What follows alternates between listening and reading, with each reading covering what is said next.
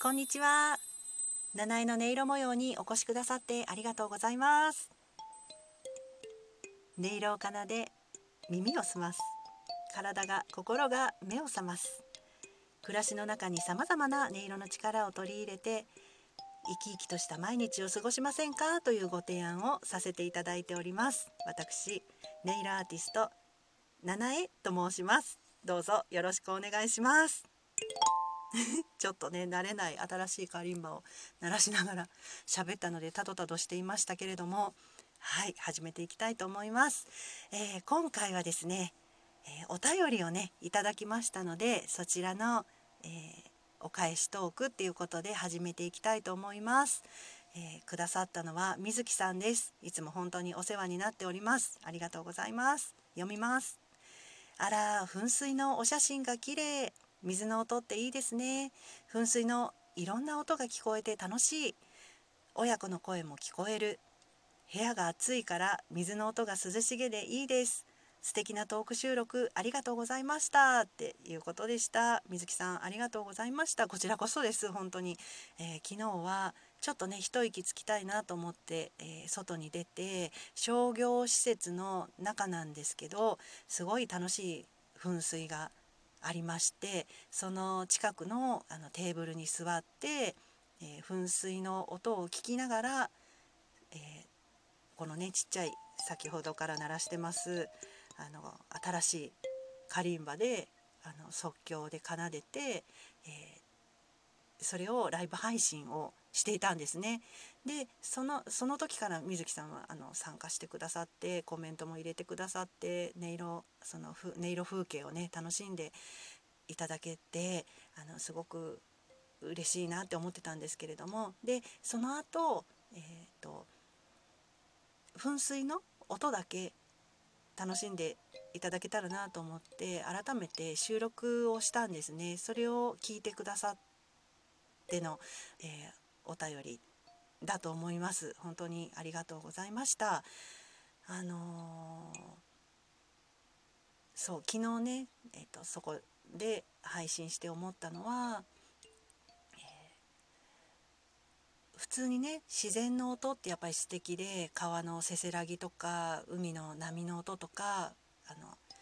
いいなって本当にスカッとしたり癒されたりっていうことがあると思うんですけどあの昨日のような街中の商業施設の噴水の音でもなんかねあの作った人のねなんかこう楽しませようっていう思いだったりなんか工夫みたいなものが詰まってるなっていうことをすごい感じて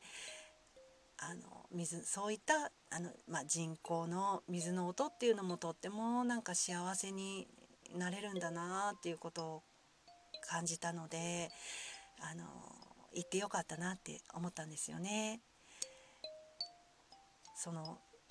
噴水っていうのがそこの噴水はねすごい面白くってあのメインのねでっかいこう